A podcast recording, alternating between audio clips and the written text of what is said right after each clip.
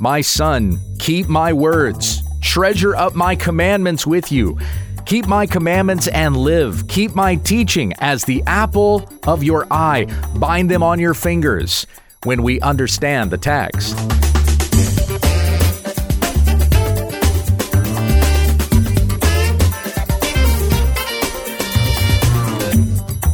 This is When We Understand the Text, a daily Bible commentary to help encourage your time in the Word.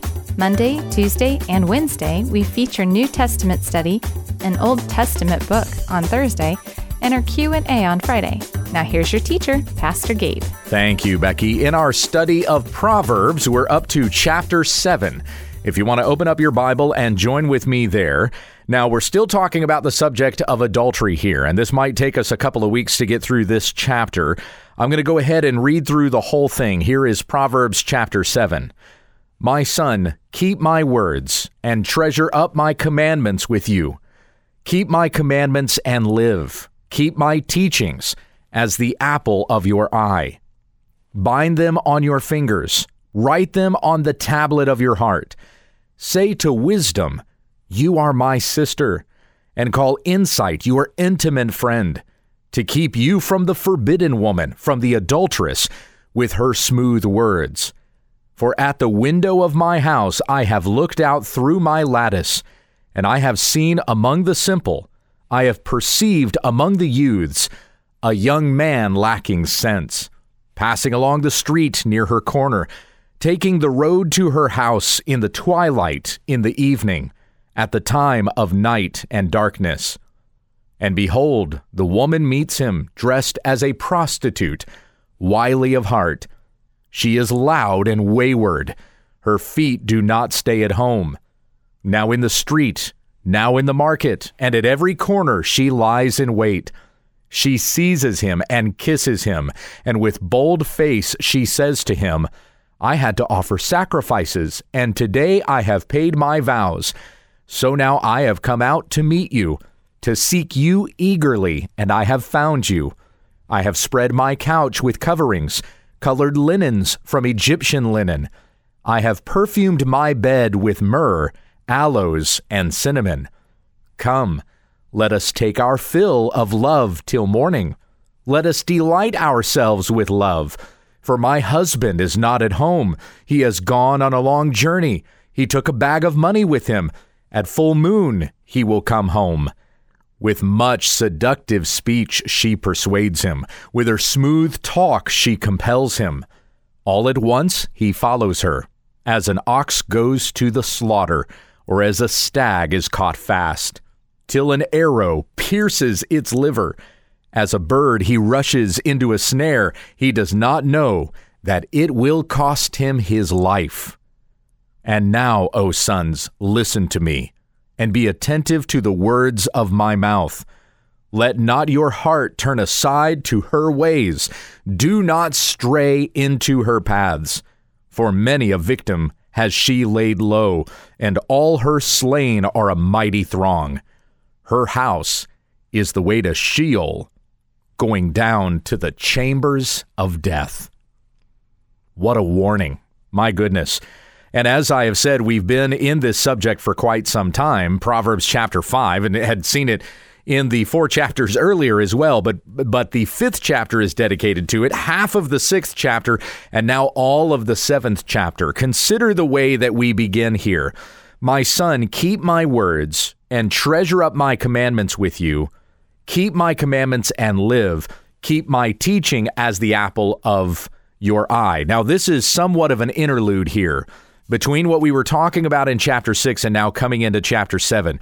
Remember that the chapter markers aren't here, as we have these proverbs that have been written down for us for our edification. We added the chapter and verses later. It makes it easier for us to reference, to follow the flow, things like that. Keep uh, uh, keep track of where we are.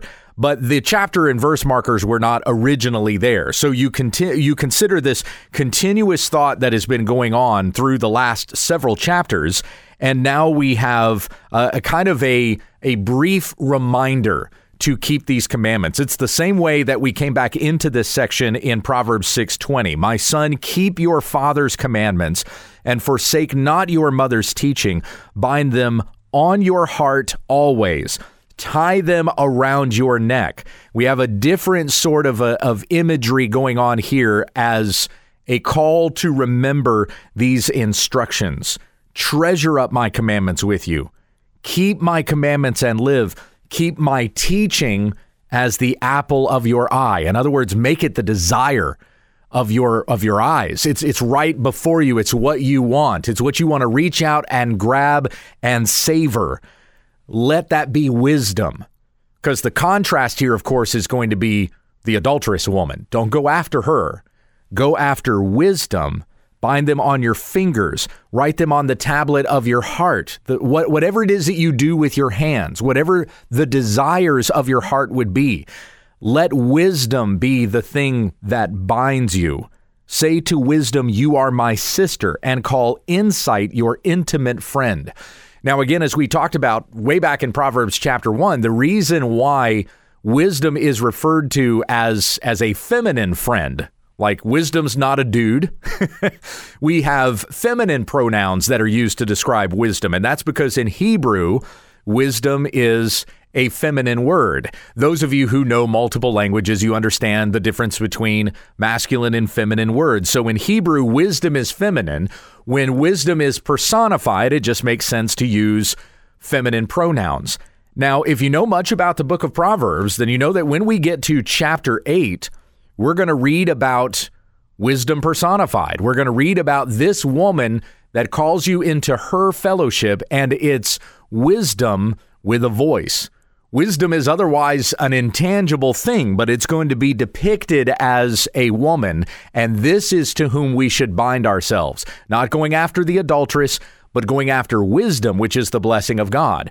Remember the word of James chapter 1, beginning in verse 5. If any of you lacks wisdom, let him ask God, who gives generously to all without reproach, and it will be given him. Go after that, but do not go after the passions of the flesh.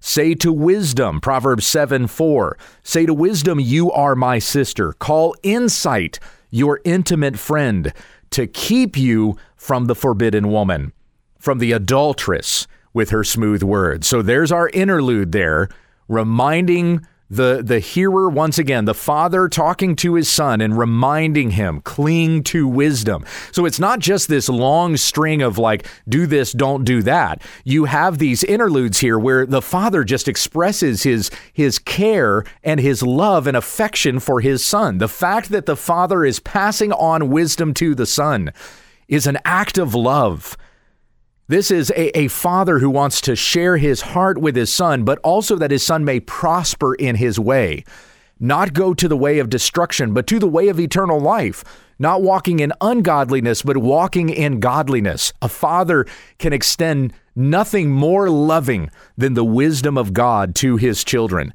So the father continues to share with his son uh, warning him of the way of an adulteress. Now, we have no idea how old the son is here, but any age is good.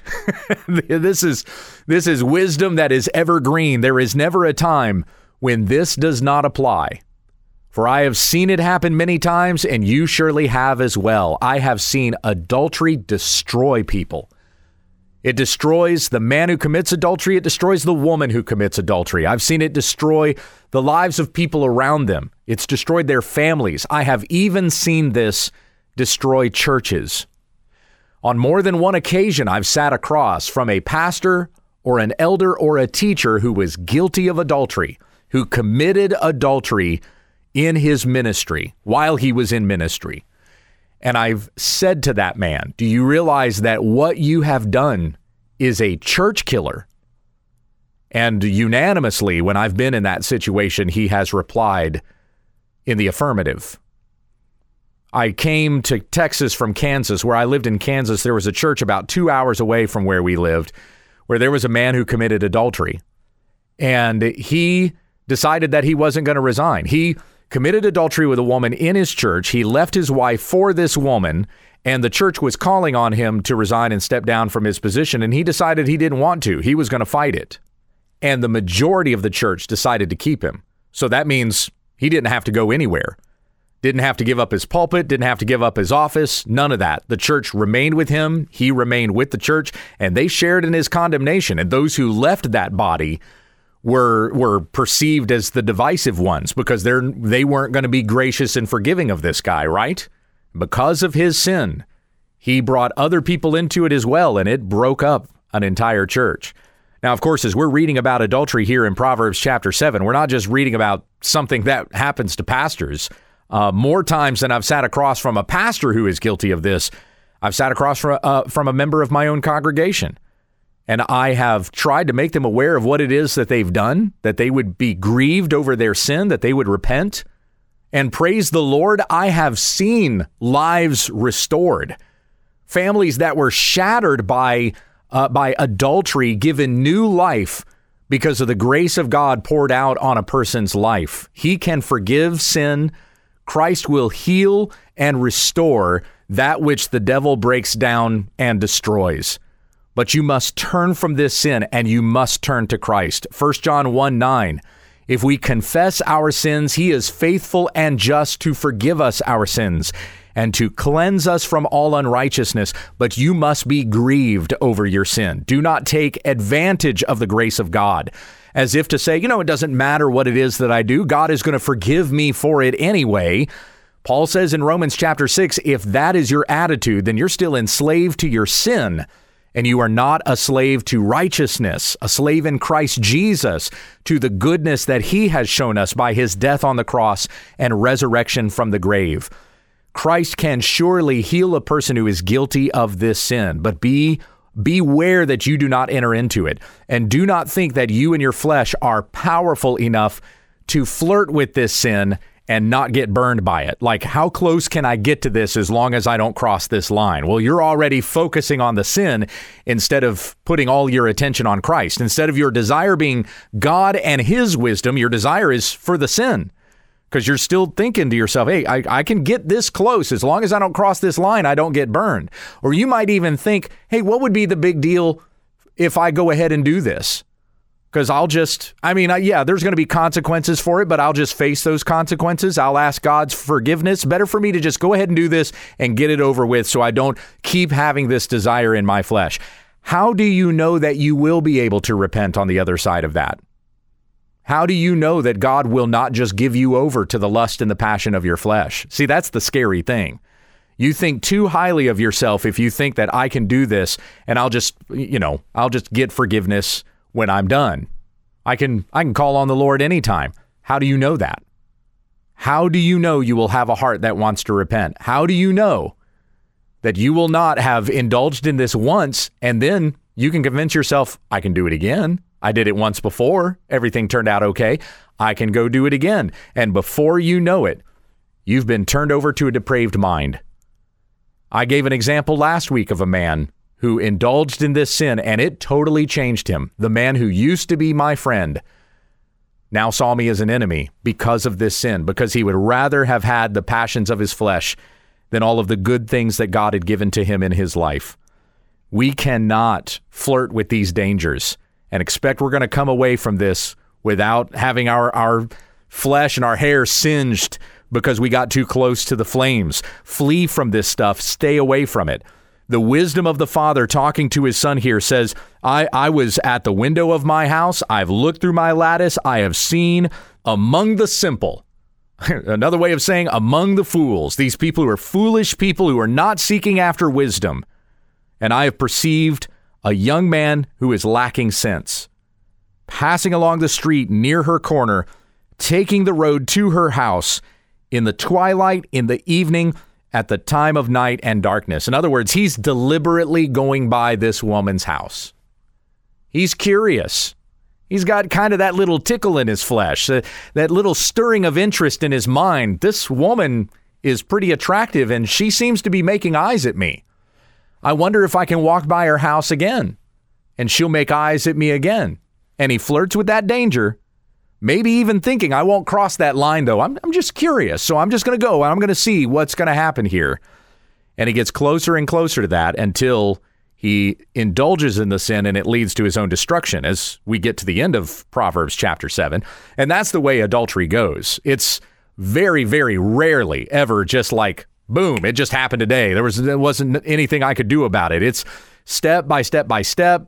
This thing happens, and then this next thing comes along. You start sharing your heart with one another, sharing things with each other that you ordinarily wouldn't share with anyone but your spouse. And now you've created an intimacy there. The door is open. You keep walking through it, and then eventually you're in each other's beds. It's a slow fade, as the term goes, but the the closer and closer you creep toward it, the more it will draw you in and will consume you. And that's what we see of this adulterous woman here in Proverbs chapter 7. And this is a picture of any kind of, of sin, any kind of temptation. We're dealing with passions of the flesh here. We're talking specifically about sexual immorality, but you could attach any sin to this. There are any number of things that seek to appeal to our flesh and want to draw us in and we'll creep closer and closer to and think I can do this and and it won't be all that bad. I can just ask forgiveness for it later. I'll turn myself around, but let me just get my jollies for a little bit here and not realize that we are turning ourselves over to something that is not of God and you are not of the strength that you think you have to be able to pull yourself back out of that again. Don't go anywhere near this stuff. Now, it is a, a, gracious working of God in the heart of a person that he turns someone from their sin to him. But if you have known the goodness of God, if you have tasted and seen that the Lord is good, don't go after again the sins for which Christ died. For your old self is dead. Leave him in the grave. Walk in newness of life in the righteousness of Christ. Now, I think when I come back to this again next week, I'm also going to include Psalm 51, because that's, of course, the psalm that David wrote unto God after he was guilty of adultery, after he committed adultery with Bathsheba and then had her husband Uriah the Hittite murdered. And when Nathan the prophet came to him and convicted him of his sin, Psalm 51 is the psalm of lament that is the result of that uh, confession before God. So we'll consider that next week because Christ absolutely will rescue a person who has fallen into this sin, but that does not mean, that is not an excuse for you to get anywhere close to it.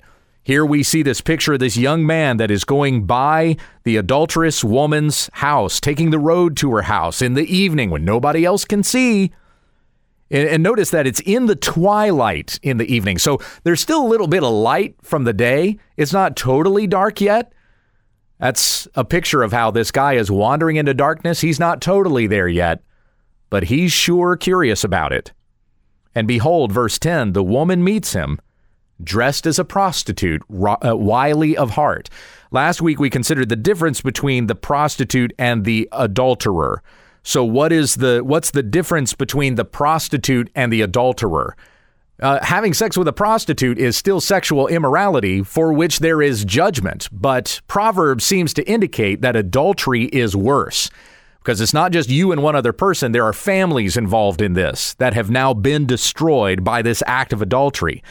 And so the the woman, the married woman, dresses as a prostitute because she's enticing the guy, just as a prostitute will dress a certain way, offering sex. That's the way the adulteress dresses as well. The way she presents herself is that I'm offering something to you. Come to me and you can have it. She's dressed as a prostitute, wily of heart. She is loud and wayward. Her feet do not stay home. If you've got a pen, if you're underlining verses in your Bible, underline that one. Proverbs 7:11.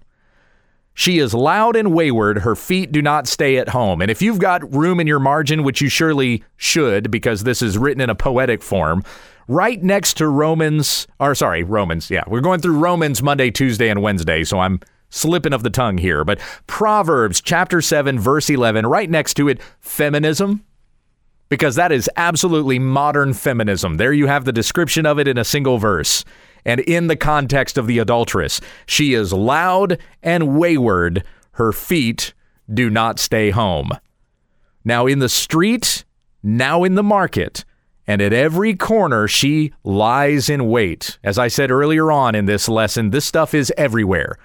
We hear of it, we see it all the time. It destroys lives. This advice that we're getting here in Proverbs chapter 7, this is wisdom for any time because no matter where we are or what we are doing, the temptation of adultery is there. And uh, full honesty, I'm not speaking as somebody who is high on on my horse. I've been tempted with this.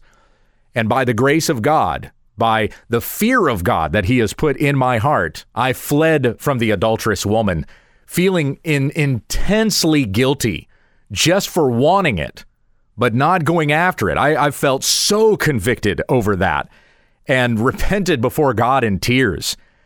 And I am great I am grateful for the grace of God that he has given to me. But it was a reminder to me I am not above uh, temptation in this either. My flesh can also be weak, and not to go anywhere near these things that entice, that draw us away from God and into Satan's schemes. It says in Proverbs 7:13, she seizes him and kisses him, and with bold face she says to him, I had to offer sacrifices, and today I have paid my vows. Now, we get to the words of the adulteress here, verses 14 through 20. I'm going to hold off right here. We're going to come back to this next week. But notice what it is that she's saying. The first words that she's saying is this I had to offer sacrifices, and today I have paid my vows. You know what she's saying to this guy? This is perfectly innocent. Don't worry about it. I've sacrificed in the temple. I've paid my vows. I'm clean. Let's do something clean together. And of course, what they're going to go into is filthy before God. You know, it's interesting to consider this, but the porn industry has embraced those words like filthy and naughty and dirty. And that's the way they describe this stuff that they are selling. Not realizing a startling lack of self awareness, not realizing that this stuff is an abomination before God and he will judge the sexually immoral and adulterous as it says in Hebrews 13:4. Fear God, stay away from this stuff, love Christ and his righteousness. Let us pray. Heavenly Father, forgive us our sins and cleanse us from all unrighteousness. Forgive us for our pride when we think that we can entertain thoughts about this stuff, not realizing that what we desire with our thoughts is something that you do not desire for us, so that even the desire for sin is sin. Help us to desire Christ. Give us hearts that are after you and the good things that you have given us in Christ Jesus our Lord. It's in His name that we pray. Amen. This has been When We Understand the Text with Pastor Gabriel Hughes. For all of our podcasts, episodes, videos, books, and more, visit our website at www.utt.com. If you'd like to submit a question to this broadcast, or just send us a comment, email when we understand the text at gmail.com and let your friends know about our ministry. Join us again tomorrow as we grow together in the study of God's Word when we understand the text.